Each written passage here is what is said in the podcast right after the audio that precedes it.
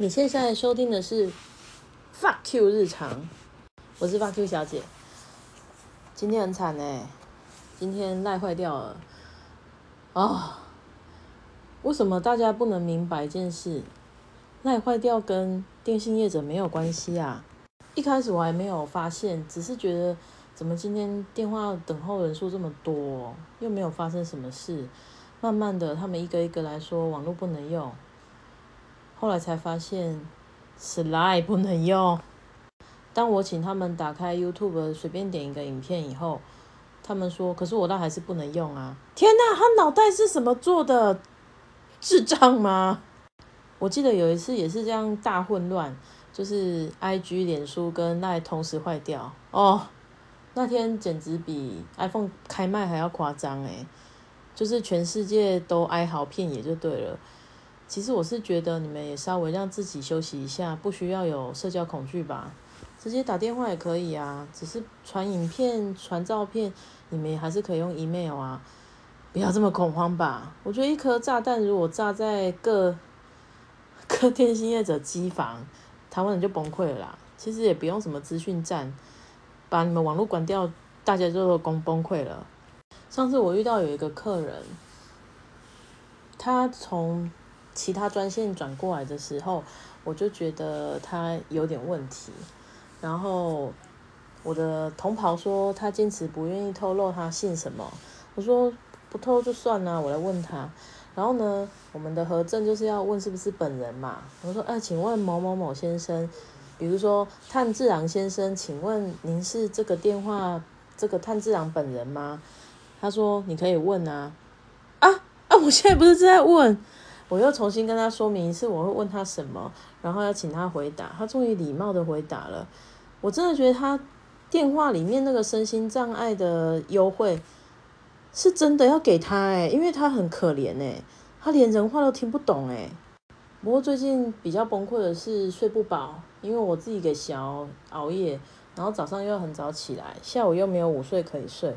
今天稍微稍微的比较习惯了，不过明天。要去上课了，我在想会不会晚上我直接上课的时候直接睡着，相当相当的害怕。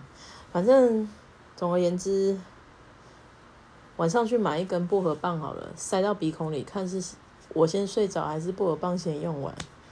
今天要来聊聊一件事哦，前几个月我突然间非常大量的流月经的血，我本来不知道我自己算大量。因为总是要跟别人比较，你才知道你是大还是少嘛。就像我以前也不觉得自己胖，后来发现哇，每样都是五十公斤、六十公斤就开始说开始说自己胖，我才发现哦，原来我很胖，而且是相当胖。那为什么我会知道我自己的血量呢？因为我其实从大概十年前，我就从德国的网络网购了他们的月亮杯。那个月亮杯叫 Me Meluna，M E N U L A。那为什么我要买德国的？主要是因为大概德国不觉得我们是国家吧，所以他没有管我们的法规能不能卖月亮杯。因为月亮杯其实放到阴道里面去承接你的精血，所以其实它算是侵入性的东西。其实我们的法规是不能卖的啊，这几年才慢慢放宽。啊，其他都让代购的啊！我最讨厌拜托别人，而且我觉得很烦，所以我一查哦，德国可以直接买，我就买了。那时候我是买一次买两个，一个是小的，一个是大的，我就一路用到最近。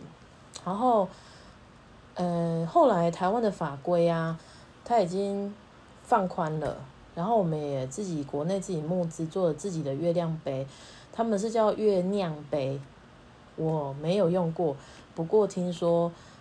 不是很上手，大家遇到问题其实都是杯子能不能在阴道里展开，还是说都一直维持它的？其实如果它不展开，它就没有办法承接精血啊！我真的很希望我可以录一个影片跟你们说什么叫做不能展开，不能展开的时候真的很忧郁啦。反正就是你想象杯子本来好好的可以盛一杯液体，可是你现在凹进去。它没有好好的展开的时候，上面有水流下来，不是会一直漏出来吗？这就是不能展开的时候的窘况。那我那时候，呃，台南的同学他就跟我讨论，他开始想要用月亮杯了。我跟他说，德国的杯子其实没有很好用，只是因为那时候法规的关系没有限制，所以我才买。我觉得他可以去爬文看看，想要买哪一个。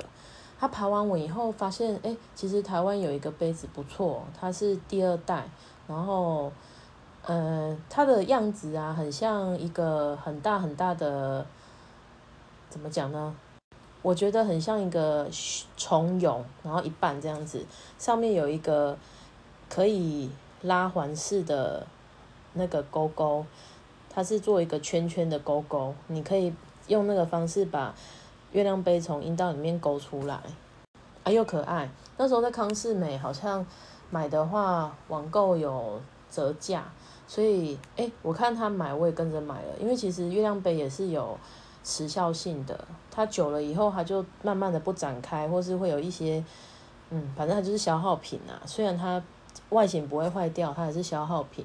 然后呢，我就跟着买了这个二代月亮杯的时候，我真的有点辛苦，就是因为它其实是比一般的杯子大很多。它一杯里面有，一杯里面有四十二沫，也就是说你满满的一杯就是四十二沫。然后我就整天都在拿出来倒出来，拿出来倒出来。我想说。怎么会这么多次啊？我不是已经用了大容量吗？因为它远远是比之前我买的德国杯还要大杯。然后呢，我每一次月经来第一天都像快死了一样，然后脸色惨白。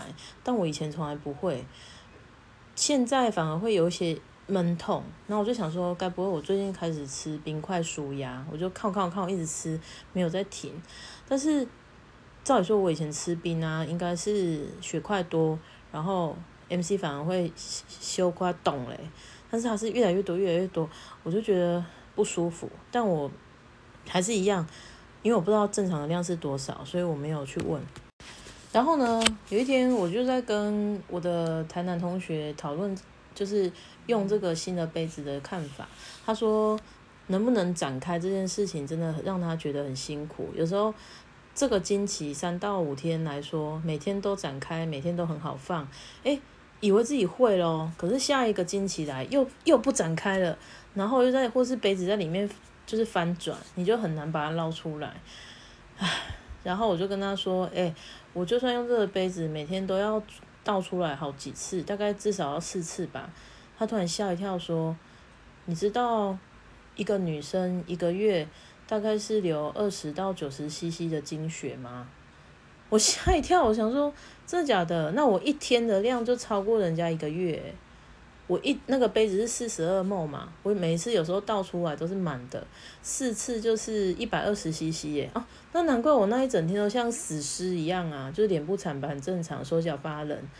那我真的不知道怎么办啊，然后我就开始在查一些妇产科，可是月经量大。跟少，如果应该说，我就是那种不太想要去看这种科的女生，我就能忍就忍就对了。然后后面，哎，上个月又突然正常嘞，但是是我做间歇性断食的两个月后，它就突然正常，就瘦了十公斤之后，所以我就，你知道，我就是又觉得啊，没事啊，不用看了啦。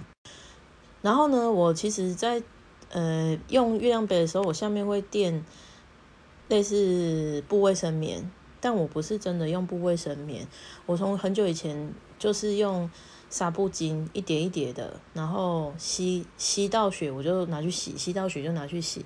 然后我是后面是去买，最近其实各大夜市都有卖这种呃很薄很薄很吸水的那种纤维毛巾。我会发现它好像是会有一些微粒。嗯，不是很环保，但是，哎，已经买了，我就要把它用完嘛。然后它有出那个方形像手帕一样的，我就把它叠三叠，叠三折，然后一次放一块，放垫在我的月那个内裤上面。我也没有粘，没有扣哦。然后如果它稍微沾到，我就把它翻到另外一面没有沾到的地方。我就是一天大概换个两三次这样子。省很多卫生棉啊。我希望可以，你知道，女生大概一个经期，你让他用二十片好了，二十片一年下来，你自己数数看。我用了，我已经十年没有用卫生棉了，我省了多少片？不要看钱呐，因为其实月亮杯也没有多便宜。你洗的那些水啊、肥皂啊，也不见得有多便宜。但是至少我在用月亮杯的时候，我可以知道我的血的状况有没有血块啊，颜色正不正确。然后在环保这件事情上面，给我很大的安慰。如果我非要买外食，非我非要用一些。诶，不环保的东西，那至少我在这一块我是做得到对得起地球的，嗯。不过其实我今天除了讲这些以外，我是要谈，我今天突然想到一件事，如果没有月经多好，不是说我就是哦下辈子我一定要做男人这样的意思，而是我真心的在想，没有月经来多好。但我就想到我以前在跟去找一个老师聊天，然后他就说。有时候某些器官它发生问题，是因为你一直传达给他说你是一个没用的器官，你应该离开我。比如说，我一直灌输自己说我不会结婚了，不会生小孩，子宫对我没有用，子宫没用啊，是没有用的器官呐。子宫渐渐的它就会自己枯萎，然后离开我。然后我心里就想说，可是我其实那个是说气馁的话。如果今天有一个合适的男人。我非常爱他，我也是希望可以跟他生一个小孩啊，或者两个，或是八个，对不对？但是这些是可能我的身体跟器官并不了解，我只是一直灌输他们厌世的想法，就是我不需要你，你就是没有用的器官。会不会是因为这样子，所以我的子宫渐渐的觉得说我不好啦，我唔汤啦，所以才慢慢的出血量就不是很正常。那我也去。呃，就是因为我的一个朋友，他子宫后来拿掉了，因为里面有长很多子宫肌瘤嘛？嗯，反正他拿掉了。如果你是在四十五岁以前拿掉的话，其实医学上会判定你就是残废，因为就没有办法生育嘛。所以其实劳保会，呃，健保老保会支付你一笔钱。然后我心，而且我今天居然有一个念头说，如果没有子宫多好，四十五岁之前如果我把它拿掉，我还会拿到补助哦。我觉得真的很汤诶，这个想法真的很不好，很不好。我郑重的跟我的子宫，如果子宫一定听得到，因为我对着我自己说话，我还是很需要你，我希望你正常的 function 哦，不要离开我。但是我会尽量的少吃一点冰块跟喝冰水，请你正常的运作，一直到。就是我老死为止，当然不是不停经啊，就是你就正常的发挥你的作用就好。其实我身边除了有把子宫拿掉的朋友以外，还有很多朋友是去把胃割掉的。把胃割掉，有些像我的最励志的朋友，他是拿掉之前就先去健身房，已经瘦了一些，割掉之后肌肉量都流失了，在大瘦特瘦以后。继续去运动，然后以变美为置业。她现在就是很美，长腿妹哦。但是也有一个朋友，我从头到尾都不知道她割胃，嘿，他怎么？然后我就说：“天啊，你有割过胃？”她说：“对啊，割完以后，哎呀，胃是一个有弹性的器官哦，他马上就又吹大了，所以现在像没割一样。”然后他说，之之前其实常会吐啊，因为胃被割小以后，吃一点点就吐出来，啊，吐出来以后嘞，他就再吃，呃，有点恶心。所以其实我以前在跟护士朋友讨论割胃这件事的时候，我就心里就已经有底了，我不愿意做开刀去破坏我的器官，因为很可怕，就是你硬要弄一个洞，然后把东西割掉，我觉得。嗯，不是对我来说，我的个性来说可能不是办法，而且我就是暴食嘛，我就承认我是暴食。暴食的人其实是精神的上也需要做想需要想通，而不是胃的问题，胃是无辜的。但是我现在其实还是会有偶尔有暴食的问题，我也不知道怎么办。但是我暴食的原因可能是压力或是其他的，我正在慢慢找。那我现在可以做的是，我尽量在暴食的时候吃一些有健康的、有有用的东西。我把我的身体当做是一个小孩，我当然是要为了他做任何有意义的事情，比如说少吃一点淀粉，拉着他去运动，然后，诶，不要熬夜。你看是不是又对，像是对一个小孩的，嗯。对一个小孩该有的对待，你希望他好好的成长长大，然后健健康康的，你就用这些方式对待他。可是面对我们自己本身的时候，反而不会。我就觉得，呃，我也不懂为什么没有办法善待我自己。所以有时候我跟我同事在讲，你要怎么判断你是不是被委屈了，就是被，比如说被男人伤害了。或是这件事情做的是不是不合情理，你就把他，你把自己想成你自己的女儿。你觉得如果这是你的女儿，你可以，你可以接受她被这样对待吗？如果不行，那当然不行啊。为什么是自己的儿女被欺负的时候，我们就忍不住要为他挺身而出？可是自己的身体的时候却不会。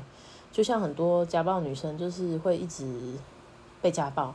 可是她走不了，有的有的有孩子在那边还还情有可原，可是有的是自己甘愿一直留在那边，我就不懂了。那个就是自己还是一样啊，自己要想通啊。另外，最近《鬼灭之刃》上映剧场版，我就是在紧锣密鼓的回顾一次《鬼灭之刃》的动画。很奇怪，我终我终于看到柱的阶级里面有一个叫岩柱。但是我不是明明看过了吗？我对他一点印象都没有。然后听说剧场版就是以他为主轴在写故事，然后炭治郎非常的惨。嗯，听这些不太好，但我其实觉得我应该去的时候自己看，或者说干脆等 Netflix 上的时候我再看也是可以的。其实我觉得对于动画我没有很非要到电影院去一探究竟的感觉。然后我今天就刚好在餐厅有一个同事。在讲他已经去看过了，然后另外一个同事说：“请问有看过漫画吗？是不是跟漫画差不多？”然后他就突然讲说：“对啊，跟漫画一样，但是因为作者很不会画动作，所以动画反而救了他一命。”我说：“你凭什么说人家画的不好啊？你你根本连画都画不出来。”他就说：“不是，是他真的画的不好，动画很多动作弄出来很细致，不然他本来是不红的。”我说：“哦。”好吧，那其实真的还蛮 救他一命的。然后昨天把以前义卖剩下的一些东西全部收拾完毕，拍照，然后后置。